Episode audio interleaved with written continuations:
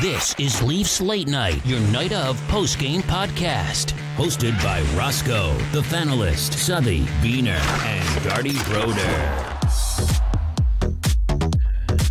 Clenched.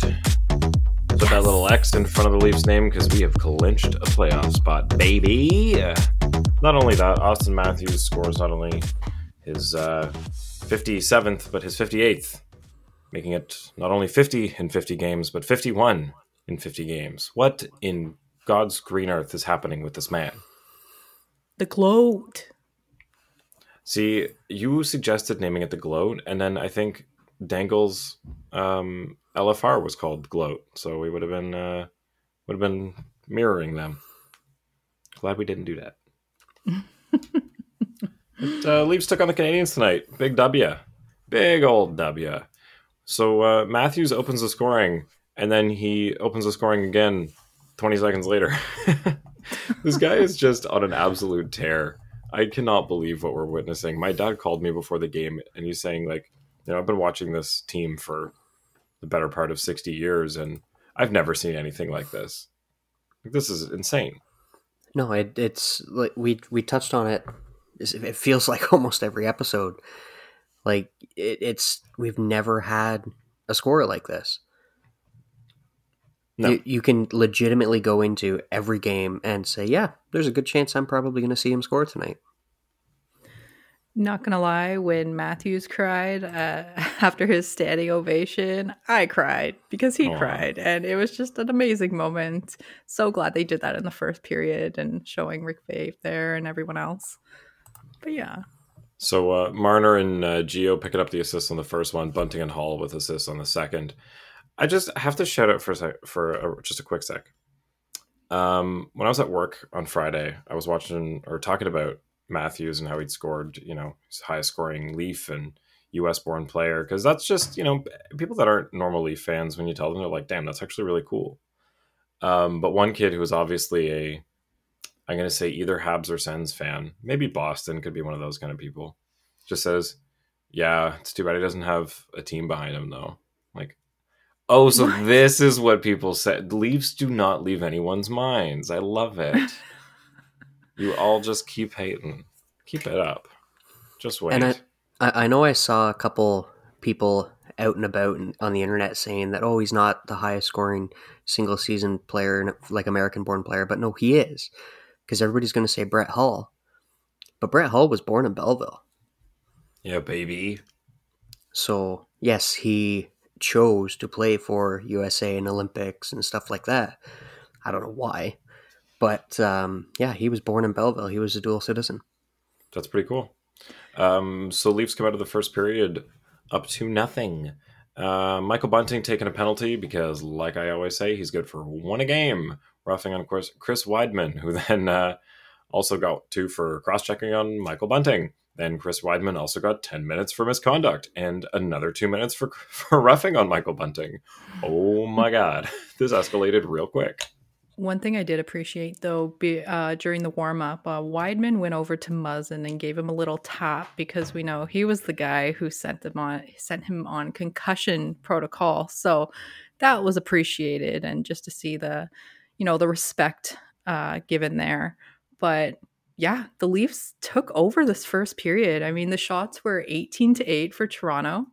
Um, really good things happened. Uh, Källgren denied Call or Caufield on a breakaway chance. So that's always nice to see before we get there. I know he did score one, but yeah, 42nd even strength goal of the year on that first one for Matthews. I think they said on the broadcast that this was the high I don't know if it was the highest in Leafs history, but it was up there in the charts in a si- si- single season for even strength goals. Well, I know right now Matthews and Marner are, I think, number two and three for even strength points. Johnny Gaudreau's number one, and Okay. uh, Leon is, I think, Bunting's number eight, Leon's nine, and McDavid is like twelve. Wow. But McDavid's the better player. Yeah, literally, Bunting is ahead of both of them. That's insane. Another thing too in this first period, and I got to bring it up because you know we've been shitting on Holl lately, and seeing the lineup today, you kind of want Lily back in because Holl played last game. But on that second Matthews goal, if it wasn't for Holl pinching at the blue line there, he wouldn't have gotten that puck off Dolphin, which went to Bunting and straight up to Matthews flying in. So kudos to Holl tonight. He had some pretty good plays. Yeah, defensively he was pretty rough though. Yeah. I mean, we'll get to the second period, but yeah, the Leafs were strong in the first. They basically controlled the entire period. Um, that's when you start to worry, especially with a, a rookie goalie. You know, when they're only facing a few shots, that one's going to squeak by. And I think that was kind of the story of the night, is he didn't get much to stay hot, and uh, you know, the odd one got by him. But the Leafs were able to keep pounding Oh yeah, I guess we we didn't talk about this. After the first goal, Jake Allen pulled something and Scott Montembeault had to come in. Yeah. I was wondering at first. I'm like, why are they pulling the goalie? It was one. Go- oh, he got hurt. Oh, that's rough. That's You could you could see it as he he tried extra hard to throw that leg back across even a little bit more to try to stop Matthews. It, it instantly you could see. Yep, yep, I'm done. yeah. Yeah, Yeah. yeah, yeah. Malton Blanc coming in super cold on that second Matthews goal. He pretty much had no chance at that point. Uh, unfortunate for him, but the rest of the game, I thought he was pretty solid for them. Yeah, he was. I mean, he stopped. I don't know how many of the shots were his, but he only let in one for the rest of the game. Which, man, Leafs were peppering him like crazy. So that's uh, seems to be the only thing that can stop the Leafs lately. Nobody can get them get the control in their zone, but man, they can uh, they can get goal leads still. It's gonna be a problem. Anyway, second period, Joel Edmundson opens it for Montreal, making it two to one. And this is the one where I think Justin Holl was in the wrong place at the wrong time.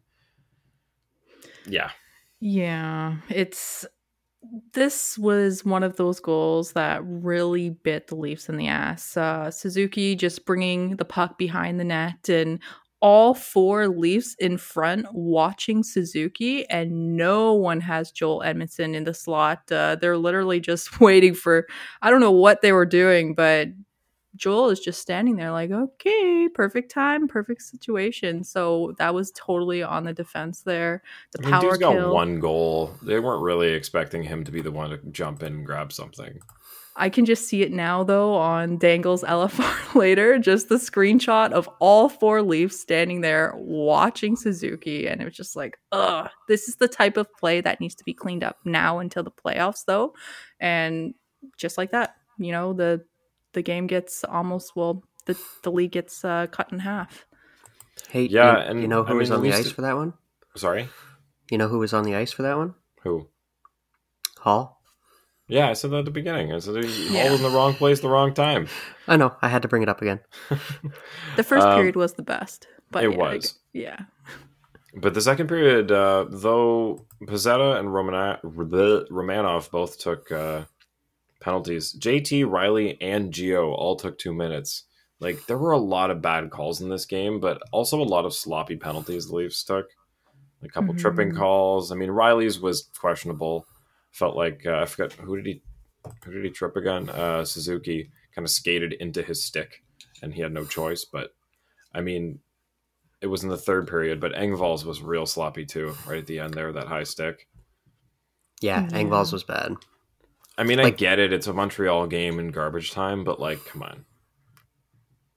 Yeah, it's unfortunate, and you just gotta watch your stick. But I gotta say though, Lyubushkin did not get a penalty tonight, and Hey, oh. yay! He was not good for one penalty, so that's always a check on the list. So uh, JT making it 3 1 with a spinorama. That was such a nice goal from uh, pass from Alex. And I'm going to say it, I forgot to mention this last time. I was watching the Bally Sports Dallas, and they were emphasizing Kerfoot.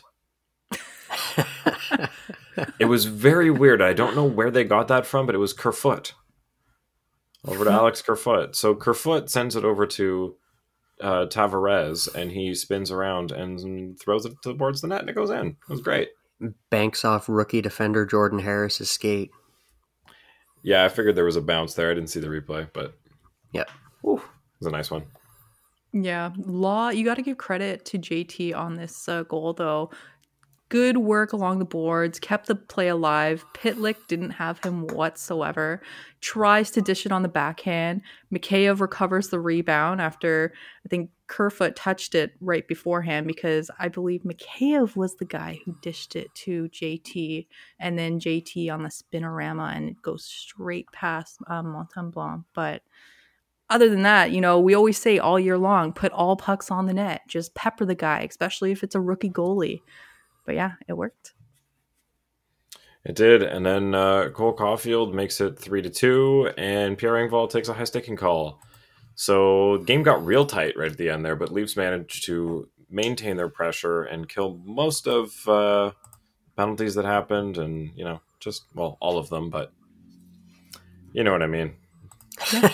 Didn't No do great on the three on two, but Yeah, no one scored on the power play tonight. what Nine total penalties and or power plays, sorry, and no one could score. no, they had the, the sorry, not three on two. The five on three was not good either. With the Leafs Mhm. side. but uh, eh, that's okay. Leafs still Yeah. win.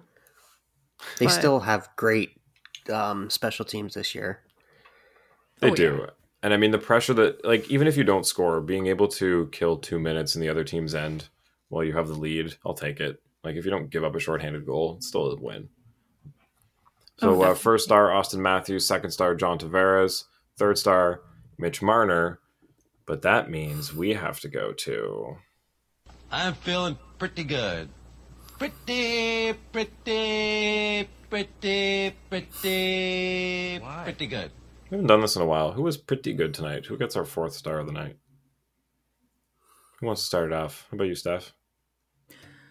I'm gonna give it to Eric Schlongren. Uh, I think he was Prince So- Eric. Hell yeah. Uh he he looked great tonight. I know um the the couple goals honestly it wasn't his fault. Like I said, the four Leafs watching on the one play, unlucky bounce off Muzzin's shin that went to right on Cole Caufield's stick on another play. Um other other than that, Scha- Schlongren was great and I got to give it to him. How about you, Beans? I'm not doing it because of the goals. You can take the goals right out of it. Matthews, strictly based on his fire tonight. I don't know if it's because the standing O he got from the crowd cheering him on, or what the Habs did the last time they played us, or what they did in the playoffs last year. But he was throwing the body around. And I'm not talking little bumps. Like he was laying heavy hits into Petry and some of the Oh, guys who were around last year. So I'm, it's the easy answer because he scored two goals.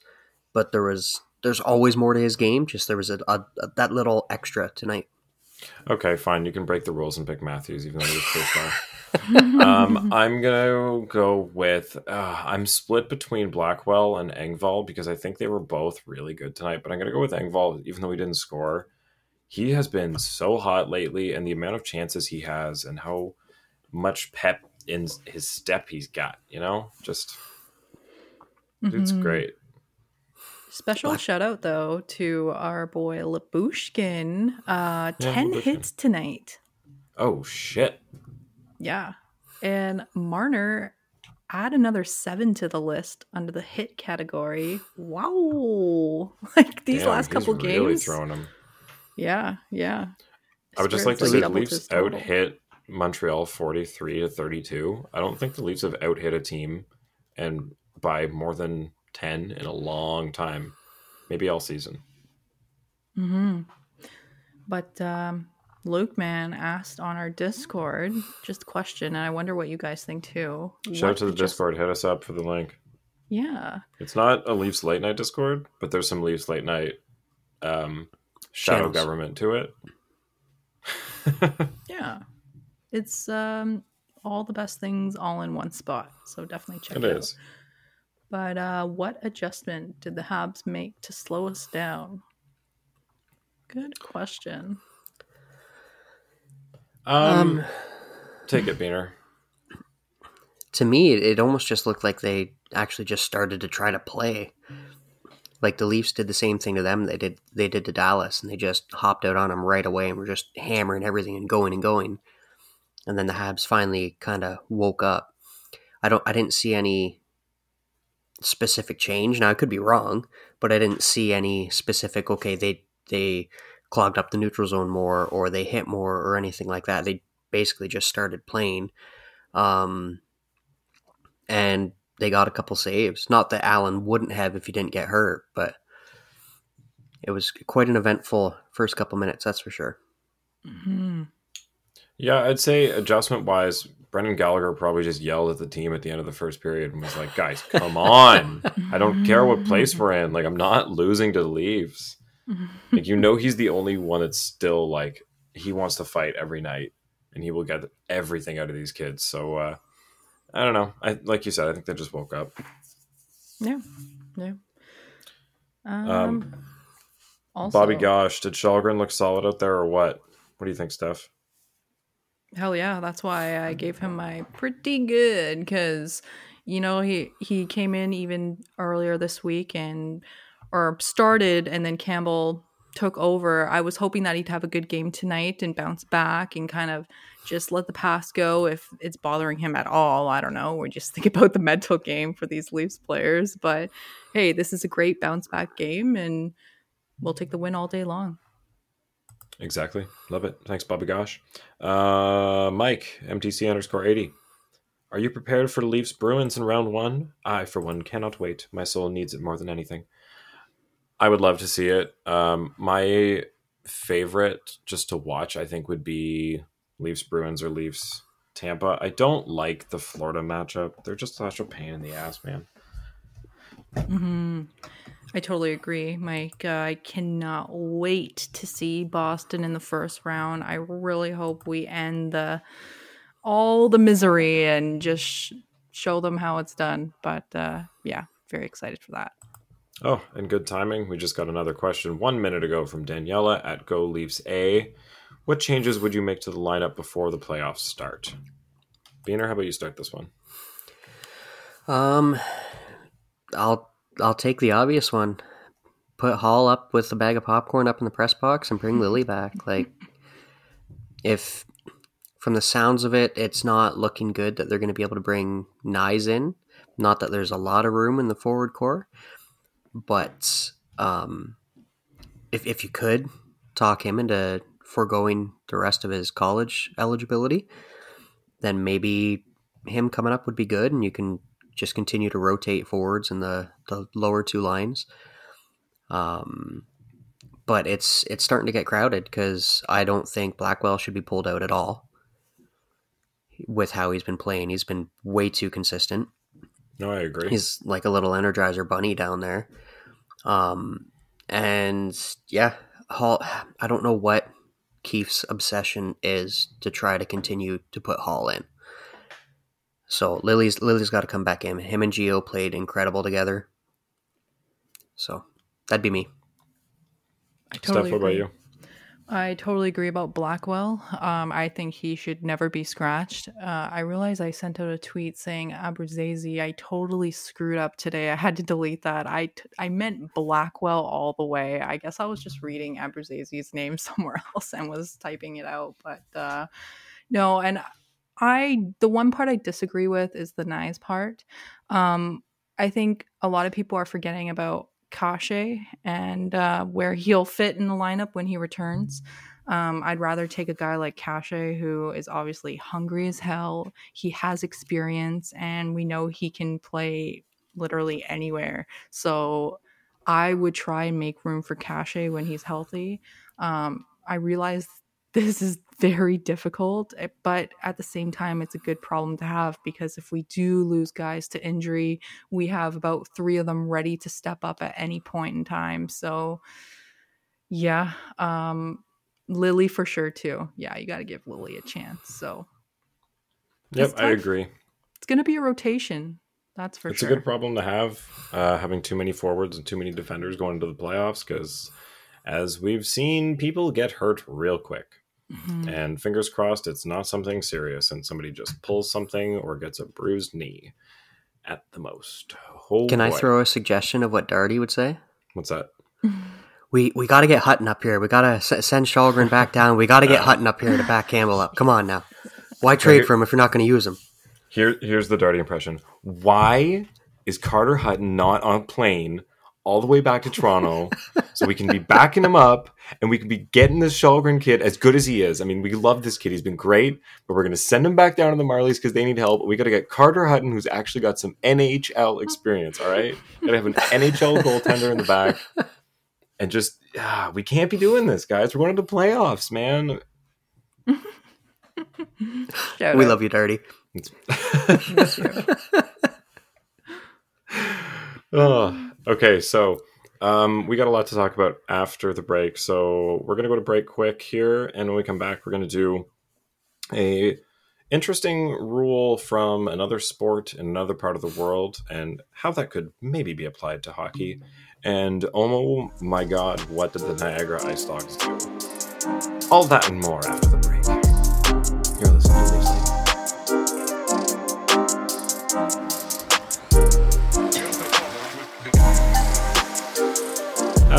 Alright, alright, welcome back, welcome back. And uh, during the break, Maple Leaf fan sent us. Were you laughing at my accent there, Steph? A little bit. Yeah. Uh, Maple Leaf fan sent us a question over the break there. So, 10 games left. Does Marner hit 100 points? Needs 10. Does Matthews hit 65 goals? Needs 7. It's only been done 24 times in NHL history and only once in the last 26 years. Does Bunting win rookie in points race? He's first by three points right now. Does Toronto catch Florida? Eight points back. Okay, we'll do this one at a time. Does Marner hit 100 points? Yes. Yes. His pace has been stupid. Uh, does Matthews hit 65 goals? Yeah, Yes.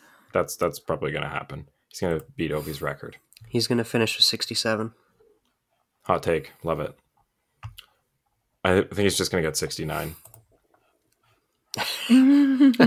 he has to. It would be fun. Um, it's only been done 24 times. Okay, does Bunting win rookie point race? Yes. Winning, uh, playing with these two guys for the rest of the season? Yeah. Rookie point race, yes, but I still don't think he wins Rookie of the Year. Yeah, maybe not. We've talked about that a lot. Uh, does Toronto catch Florida? I don't know. I don't think so. They do have to play them again. I don't. No, think I so. don't. I don't think so either. Florida's got Anaheim, Winnipeg, Detroit, Islanders, Detroit, Toronto, Tampa, Boston, Ottawa, Montreal. Yeah, no, no way. They've got a fairly favorable schedule going down the stretch. Yeah, yeah, yeah, yeah, yeah. Okay, so I need to just look up this person's. Yeah, that's what it is. Okay, so I want to talk about something interesting I saw on a Jomboy video. So he's been doing cricket takes and cricket highlights, as I mentioned weeks and weeks ago.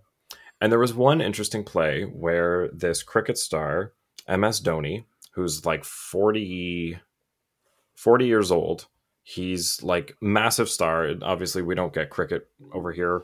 So, uh, dude's got like 38 million followers on Instagram. Just a level of stardom that we do not understand for a sport that doesn't exist here.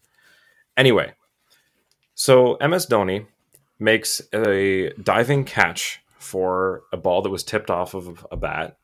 And as he catches it, it tips off, it, it clearly hit the ground, but he throws his hand up like he made the catch but then what pauses for a second and then draws a box with his hands, which means go to replay. Because maybe I didn't catch this. So what's first interesting is that he called this on himself. And I'll get to why after. So the refs then go, all right, let's go to the replay. What's then important here is the refs do not have to make a call in the moment before they go to it and then choose to overturn or confirm the call. They can just say, all right, we don't know. Let's go to the replay and find out also interesting. So they then go to the replay to watch it. We then get a live broadcast feed on TV of the refs watching the replays, talking about what they're seeing, asking for different angles, saying, Oh, there, you can see the ball touches the ground. Do you have the other side of this? Can we see the front? Okay, yep. Take it back a frame. There it is. Yep. Definitely it hit the ground. Okay, let's take it back. Then they go back and they tell everybody, yep, it was an incomplete uh, catch. Batter safe. Hmm. Can you imagine this level of cooperation between players and referees in the NHL? No.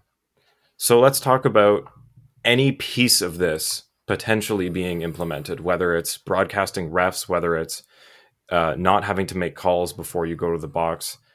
And the final thing, which I was going to talk about, which is that Dhoni called this on himself. The reason that he did was because at the end of each game, each team is awarded points based on respecting the game, respecting the rules, respecting the officials, and respecting other players. And it's a maximum of 10 points per game awarded by the referees to each team. And at the end, there is a separate award given to the team that finishes in first place of that. Oh. So you lose points in that race by, say, they had gone to the review because the other team said, Hey, I don't think he caught that. And they review it. They say, Okay, so Dhoni should have called on himself that he didn't make the catch. So we're going to deduct two out of the 10 points they could have made there. So this is why the players are respectful of the game. The refs are respectful of the players because everybody is working together to create a better environment for the game and better respect for the rules and a better product for everybody to watch. Interesting. So, with that, what do you guys think? Is any part of this reasonable in hockey? Head shaking your head, Beaner. Bean. Tell me why. I I'd like the concept of it. Um, I just I don't think it's doable. Now, granted, I will completely admit I know nothing about cricket, so I don't know the differences sport wise, like between speed and that. I know obviously it's not played on the ice, but that's about it. Um, I just I, Granted, no, just to, to pause there for a sec, it is a game that historically has been known for being slower, but they have done a lot of rule changes in the last couple decades to try to speed it up for the modern era. And um, yeah, that, but also it has probably number wise more fans than any other sport in the world. So there is something to be said about this affecting or not affecting the people that watch it. Yeah, yeah. Um, there's too much, in, in my opinion, there's too much going on in hockey for this to happen. Because where would you draw the line? Is it just on goals? Is it on goals and offsides? Is it on penalties? Is it on potential goal stopping plays? There's so much going on. And then further to that, I don't think the refs union would allow that kind of clarity on what's being said to and from the war room to the ice. So Not what's that- the argument to counter that then? Like if they were to say if everyone if the the players union and the GMs and the owners said, "Hey, we want to do this," and only the refs union said, "No, we're not broadcasting ourselves." What would be the argument in that room for them to not just lose this and just stall this argument out? I I'm not sure what how that would go. I just I the players don't want like a lot of them didn't like the replays coming in at first because of it potentially quote unquote slowing down the game, right? And I don't think it's done that to this point, but we don't review everything. We only review a handful of things. Some say there should be room to open that up a little bit more but it's still a slippery slope and you got to be careful what you do. And then, yeah, not, not that it's right, but I, I still don't think the refs would stand for it. And I don't know who would win that, but you, as much as we dislike them right now, you need the refs.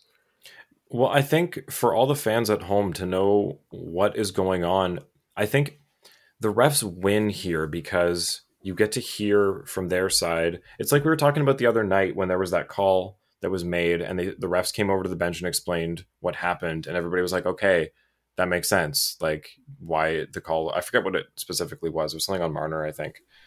And um in this case, you get to hear what they're saying, why they're making the decision, the, the decision that they end up coming to, and I think everybody as fans get to go, oh, I understand more of how the refs work, or hey, that was a bad call. We should maybe talk about this, and you get to see who is doing their job properly, and I think that's better for the game. Like, But are what's your thoughts? Just goals or goals? well, I think and anything that we already review. I'm not saying adding any more reviewable things.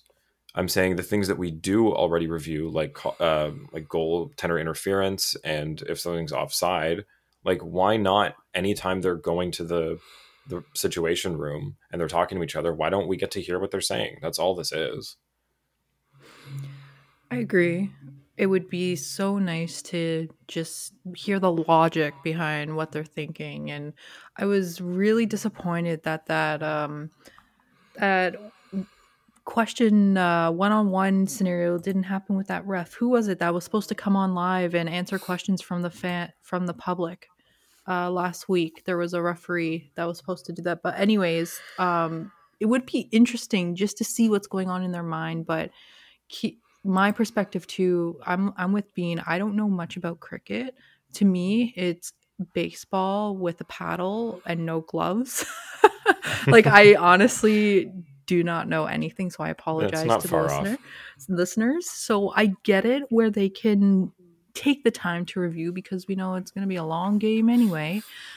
But with hockey, it's almost next to impossible to implement that completely unless a rule changes. Like the first thing that come, came to my mind was kind of like you know how each team gets one timeout?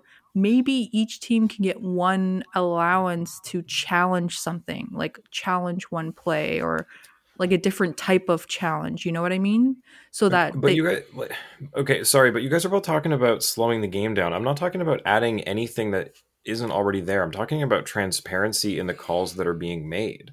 Like, yeah like re- we're not adding challenges to new things. Like all I'm saying is more transparency and clarity in what the refs are saying and how they're coming to the, the decisions that they are and whether this was a goal, why this isn't goaltender interference. Because one of the most inconsistent things we've seen is, you know, somebody knocks the goalie over, puck goes in, goal doesn't count. Somebody knocks the the goalie over, puck goes in, it counts. Why did Or- one count, and not the other one? So if or we whether have it was kicking audio, or not.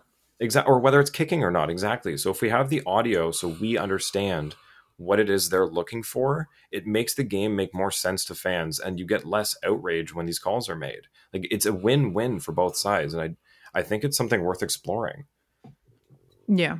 When you when you put it that way, definitely, I'm totally on board.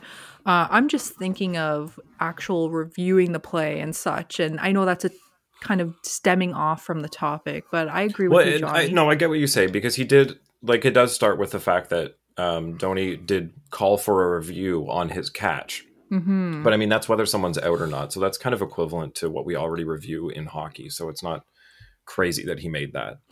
I guess the other part of it is is the refs being able to go to review before they make a decision which i wanted to talk about.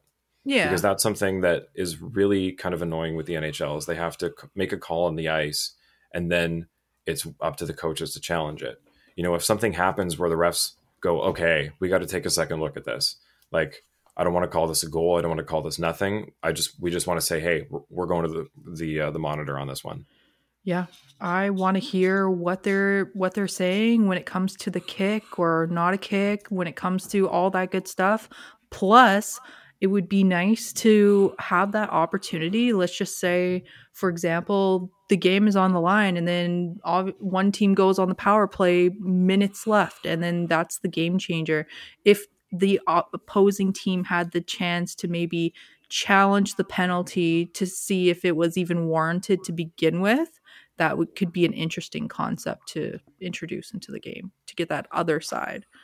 If that makes sense, I don't know if I'm Because painting the picture clearly or I not. think I think the overarching discussion that this is at the end of the day is what makes the sport more enjoyable to watch? Is it the game being played by the rules and allowing skill to prevail over anything else or is it watching people go out and play a game and all the things that come with that? Because that's kind of where this is. Like, it's how much do we want to see skill be the main driving factor of the game, and how much do we want physicality? And I mean, I'm not saying like fighting and, and checking and things. I'm saying like actually, you know, the everything else that comes with competitiveness. hmm Yeah, The excuse me. It's the- tough, right? it is Yeah. tough. It's like an existential question of sports. Like, what do you actually? What's more enjoyable to see? I mean, really, what sells the game? It's highlight reels and stars. who are the, the biggest people? It's everyone likes watching Zegras' Michigan goals and and McDavid going through four defenders and and Matthews doing the same the other night and you know those are the things that make it. It's not like people aren't looking up fights and big hit things anymore. It's the goals that are getting people into the game, and I think encouraging that is a good thing. And I, th- I, I just feel like the league is a bit lost on who they're selling the game to right now, and they have to take a step back and look at what has the most views on different like TikTok and YouTube and things. Like, what are people looking up? And you know, who are the biggest stars of other sports? You've got like LeBron and like they made this point in the dangle. Like, you know, what what do you not want to see? You want to take slam dunks out of basketball and home runs out of baseball? It's like you want to see stars be stars. And I think if you're gonna uh, make the the rules in a way that you're rewarding people for just being big and stopping stars, like, like what is the game? What are you selling? Well, the way the rules are, you're not really rewarding them for doing that if they're enforced properly. But they're not, and that's my Yeah. point. Is like the way that the the game is structured, as Gary Bettman would like it to be called, and the refs have chosen to call it. People that are bigger in size and throw punches instead of shots are as equal or sometimes greater value to teams than people that can score goals. And I think that's where this league is starting to get lost. They need to decide who is more important, what sells this game, and what is the next generation interested in. Well, nowadays you can skill it up and still get punched in the face. So, Yeah, for hot dogging. Stupid take. yeah, like I see your point, Johnny, but there's always going to be the fan base that is there for the fights, there there for the hits and calling for more physicality. I, I know there's Oh no, I agree, but I think that fan base is shrinking. it is, you're right. Definitely because you know and I think the players coming in are are not on board with that type of play either. Like look at Zegras, Milano, and Terry.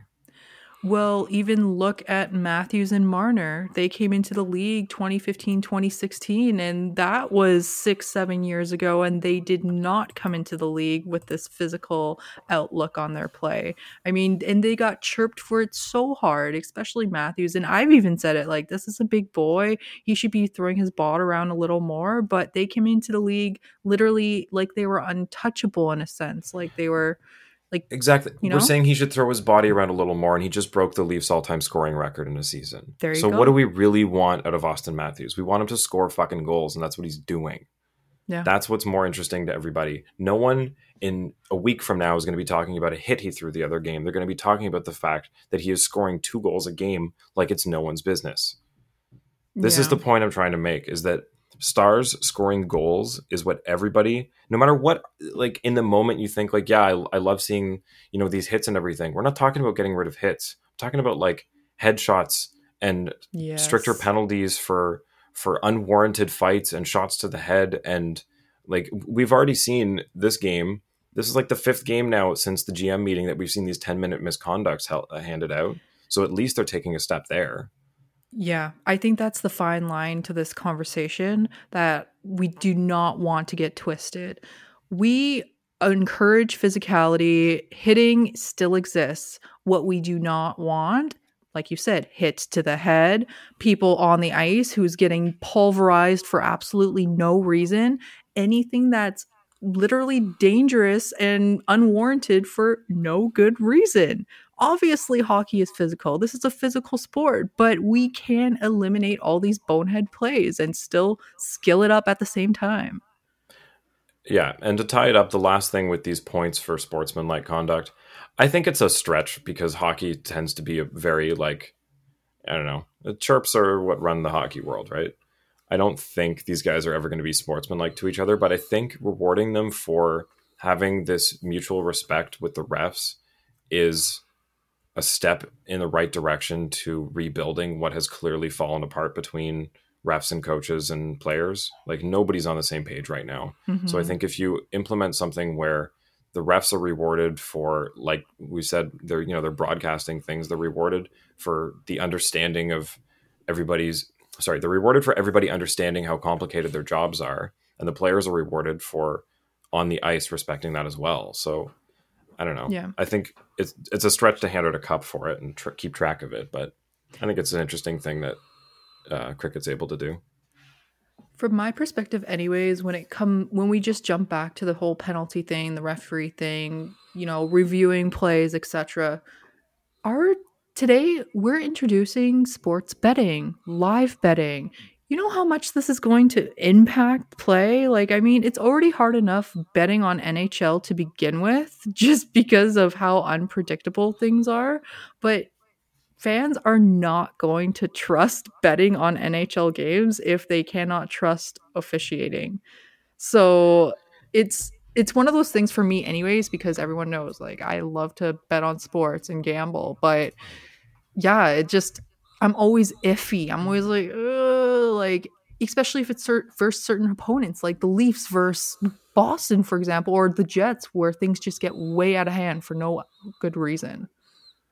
Exactly. And it, to take it even back to betting, like you're saying, to have consistency and knowing that stars are going to score makes betting easier on the game. Like, yes, it like consistency is not guaranteed, but knowing that these guys aren't going to be injured, like I was just talking about on the break, Max Pacioretty in 29, sorry, 30 now games he's played this year, he has 30 points. But it's almost the end of the season and he's only played 30 games. That's a problem like I know he's kind of made of glass. I called him the glass animal, but like having stars injured is not good when you're trying to launch betting across North America, you know? If you want to talk about betting in hockey though, you also got to get the coaches on board. Who was it? Oh, uh, yeah. I, I for some reason I think it was Barry Trotz was asked before the one game what what goalie is going to start for and he goes oh one of them Yeah. like you, you Thanks, bud. like they forced football into announcing who their starting quarterbacks were going to be when they brought betting in. They're like, look, you guys got to tell us. You can't do this game time decision shit. Yeah. So I, I feel like they're just the sports companies have a lot of power to just step in and say, guys, look, Bettman, tell these guys we need to know by like 8 a.m. which goalie is starting, or this isn't going to work. Yeah, and tell Yahoo, please, because they never get the message and we're all hurting over here. So, yeah. Vegas's game started at 10 and Max Pacioretty was pulled off IR at 9:15 p.m. Are you joking? How are anybody how is anyone supposed to keep track of this? I was just lucky enough to catch it before we got on here and I uh, I dropped somebody to activate him. And he scored, thank God. Good old Yahoo giving you the updates sometimes even after the game starts. Then you can't even change your roster. It's brutal. Um, for listeners out there, I say the best method is to check out the team's Twitter. They usually have uh, updates. But yeah. Yeah. or switch to Fantrax oh did I say that Okay, so uh, I hate that we have to talk about another one of these stupid fucking things with these stupid fucking. Okay, so dumb owners of a dumb OHL team, Billy Burke and uh, Joey Burke of the Niagara Ice Dogs, were um, promptly put on uh, suspension by the OHL indefinitely, and they were not happy about it because uh, apparently a WhatsApp conversation was leaked, and that's just that's not okay. You know, they said things in a private conversation. I'm going to get to what their actual statement was, but uh, we have the a screenshot of it here. I'm going to try to censor myself here. Um, so Billy Burke, OHL shows one goal on the highlights. Who the fuck runs this shit? Send me fucking Ferrari's number. We win four nothing, and they present it like it's one nothing. Send me the fucking number. Send me Kyle P's number, and then it gets even like I. That's me saying what I can without this being explicit. It gets even worse. Um, and it gets on the verge of not on the verge of it gets like homophobic and sexist and um his i think it's his are they brothers billy and joey I I'm believe sure. so i don't know I if it's could- I a could father son wrong. thing or brothers i'm not sure i didn't look into that so anyway joey jumps in and drops a couple more lovely colorful words and basically saying like calling people derogatory things and asking for numbers and saying how bullshit it is the coverage they get um oh my god like i i wish i can't really read this like in good conscience but it is so brutal uh did you guys see what their statement was to apologize you mean It- yeah Yes. the the sorry i mean I, I but? mean saying saying apologize is even much Yeah. So here, I'm just going to read it out. Just I'm going to get the gist of it at the beginning here. We are devastated by the sanctions brought down upon us and the Niagara Ice Dogs by the Ontario Hockey League. okay. Certain media outlets are taking liberties speculating on what was said and about whom. To be clear, we were venting in a private hockey WhatsApp group chat about the perceived lack of coverage from the league after a win. Unfortunately, we did use profane language, but it was not racial in any sense, nor was it abusive or directed at any Ice Dogs staff member, male or female, or any players. Embarrassed by our text, we deleted them right away and apologized directly to our female staff for vulgar slang word that was used. So it it wasn't vulgar or derogatory to women, but we apologize to our female staff for said vulgar derogatory word. Okay. Uh, we apologize to everyone involved in the chat for the language and tone, even though there was no language or tone to be apologized for per their previous message, um, long before we knew the chat and was leaked. It should also be noted that in the 14 years that we have worked for the team, we have never had a complaint brought against us or any of our staff for inappropriate language or behavior towards a staff or player. Um, if that's how you talk, I'm not surprised nobody's come forward with any complaints of abuse because that does not sound like a very safe work environment. Yeah.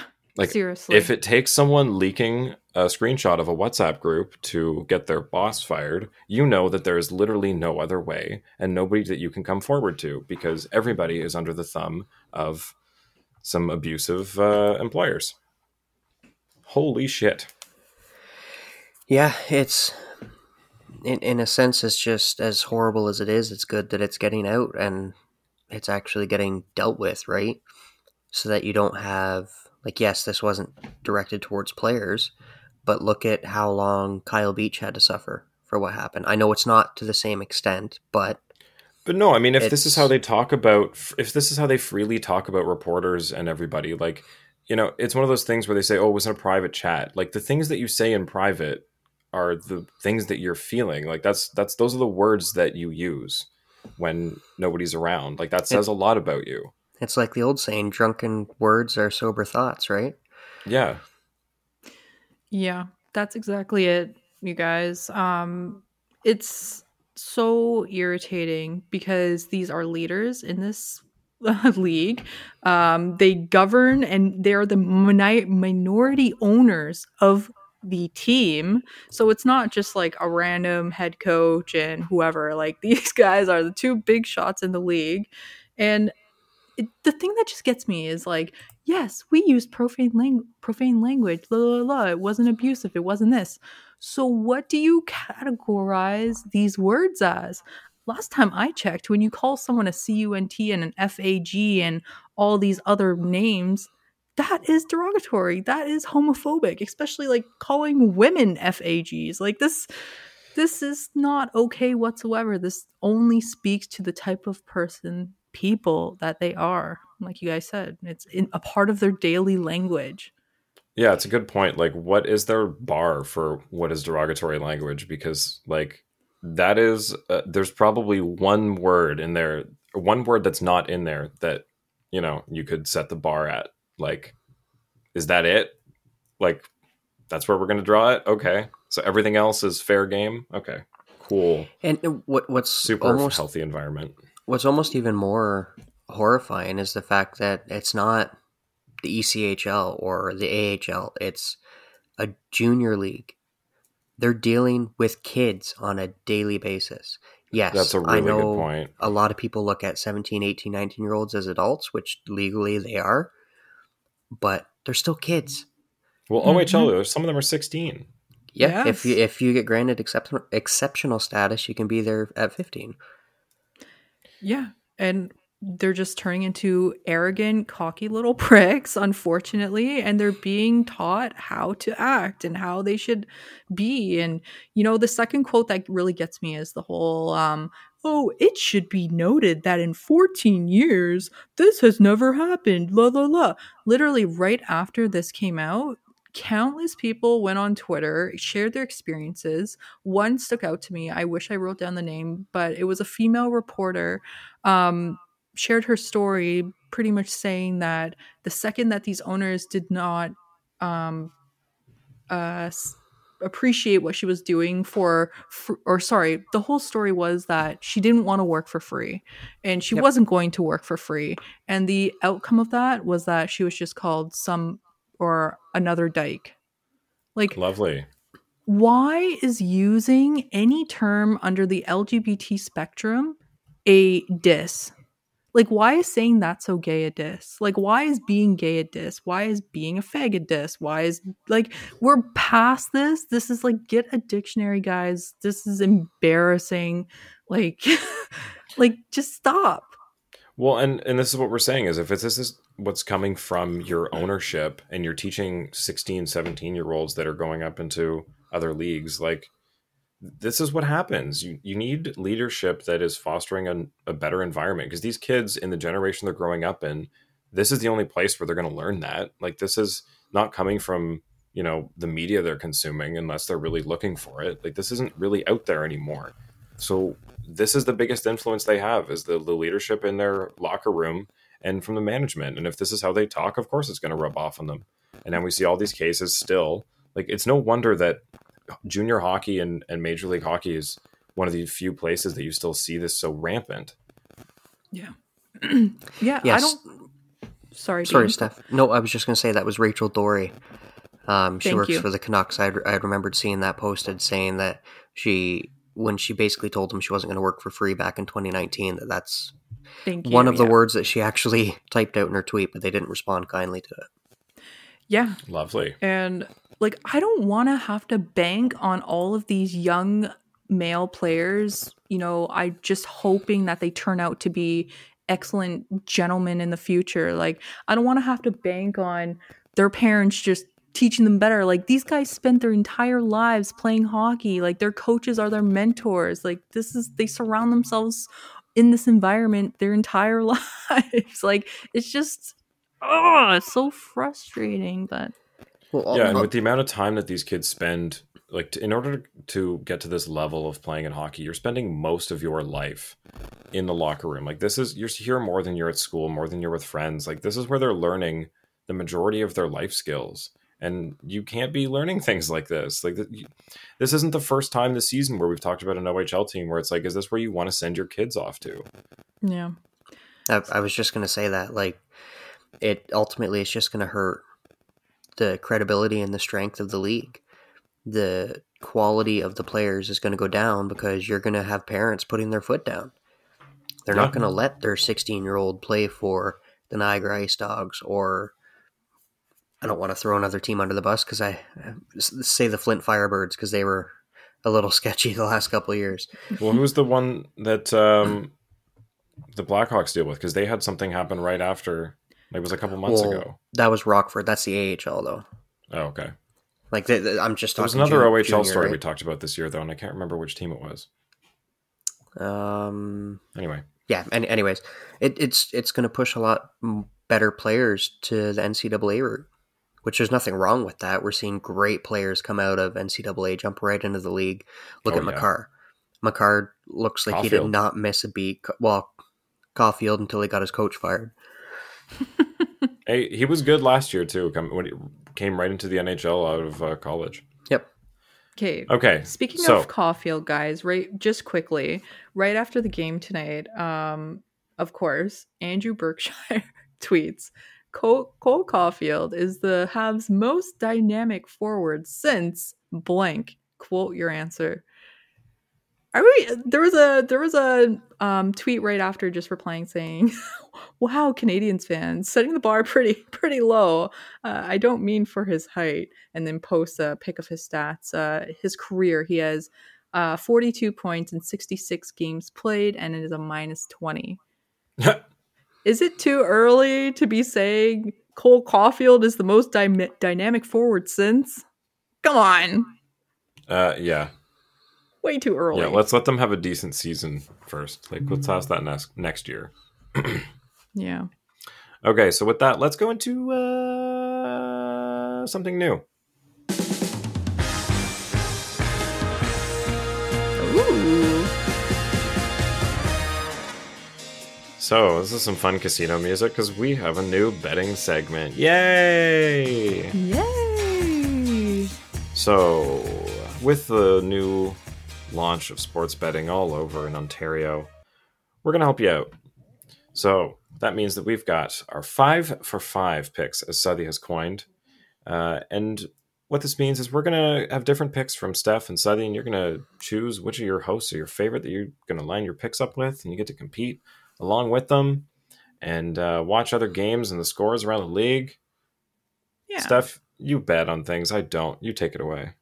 So just a little, you know, just getting a little competitive uh, with the sports betting. Um, Southey and I did a four game parlay today. Uh, I know it was supposed to be five for five, but first time, bear with us. Um, got a little excited last night, not gonna lie. Uh, put a $25 bet down on four teams. So essentially, my bets all have to So hit. it was a four for 25, not a five for five. Sorry, guys. We're off to a great start. yeah already great but uh, i asked i asked the the peeps on instagram to see what they would pick uh, with comparison to my picks um, just for more context so if all four of my picks would have hit tonight the return would have been $350.34 from the $25 bet Ooh. so, the first game that I picked, so it was Washington versus Pittsburgh. Who's going to win? I had to go with Washington because they were plus in the odds, and 67% of Instagram who responded actually said Washington, and they won today. So, yay! Next, though, Yeah, yeah, yeah. yeah, yeah, yeah. Um, Detroit and Columbus Blue Jackets. This was an over under bet. Uh, it was either over or under for 6.5. 100% of Instagram said under. Um, and I picked over, and the score, uh, I think it went to OT actually today. Yeah, it was 5 4 for the Blue Jackets in OT. So we won the overs. Yes, two for two. Nice.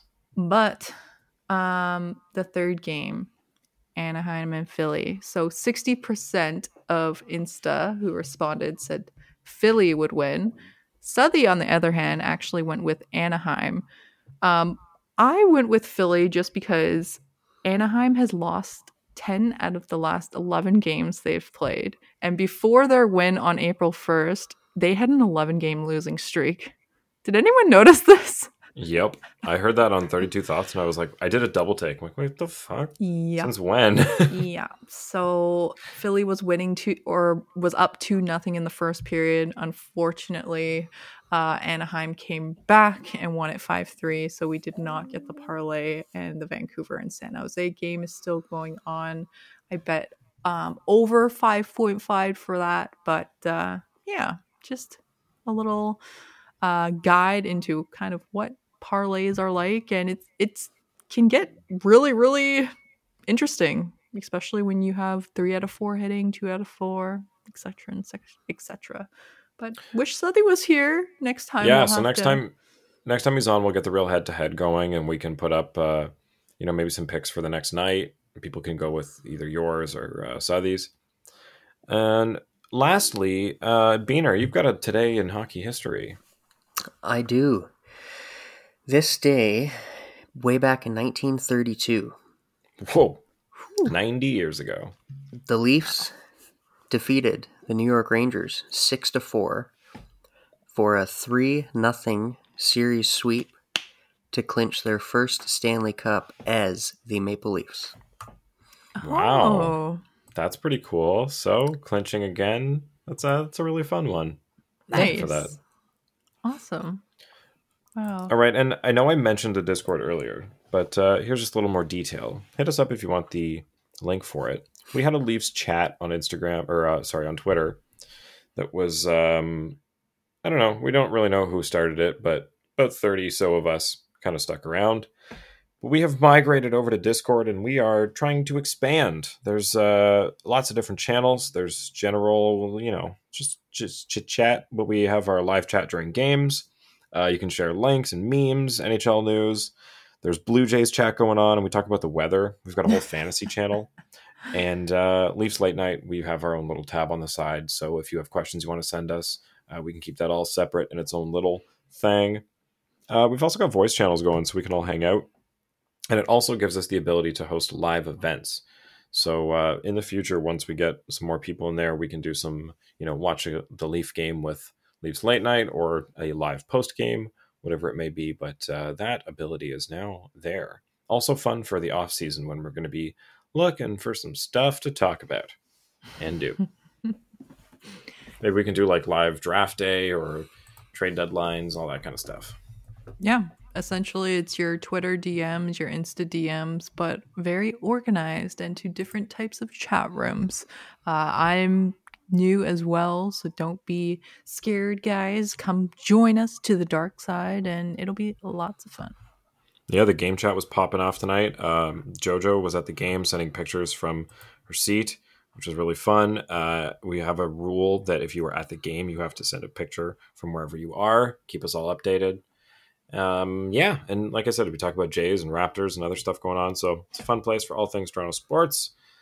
Shoot me a message or uh, Steph a message or uh, you know find us. We'll send you the the, uh, the link for it. Anyway, that's it. That's Leafs late night.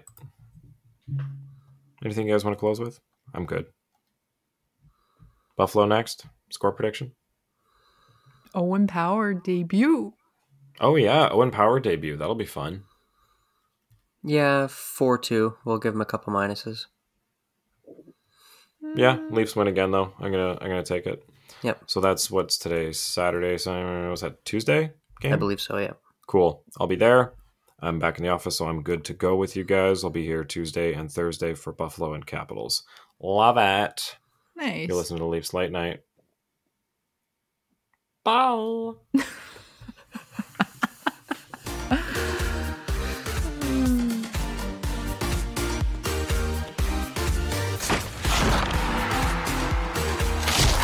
Follow us on Twitter and Instagram at Leafs Late Night, your night of post game podcast. Available after every game on YouTube, Spotify, Apple Podcasts, Audible, and more. Too tired for this shit.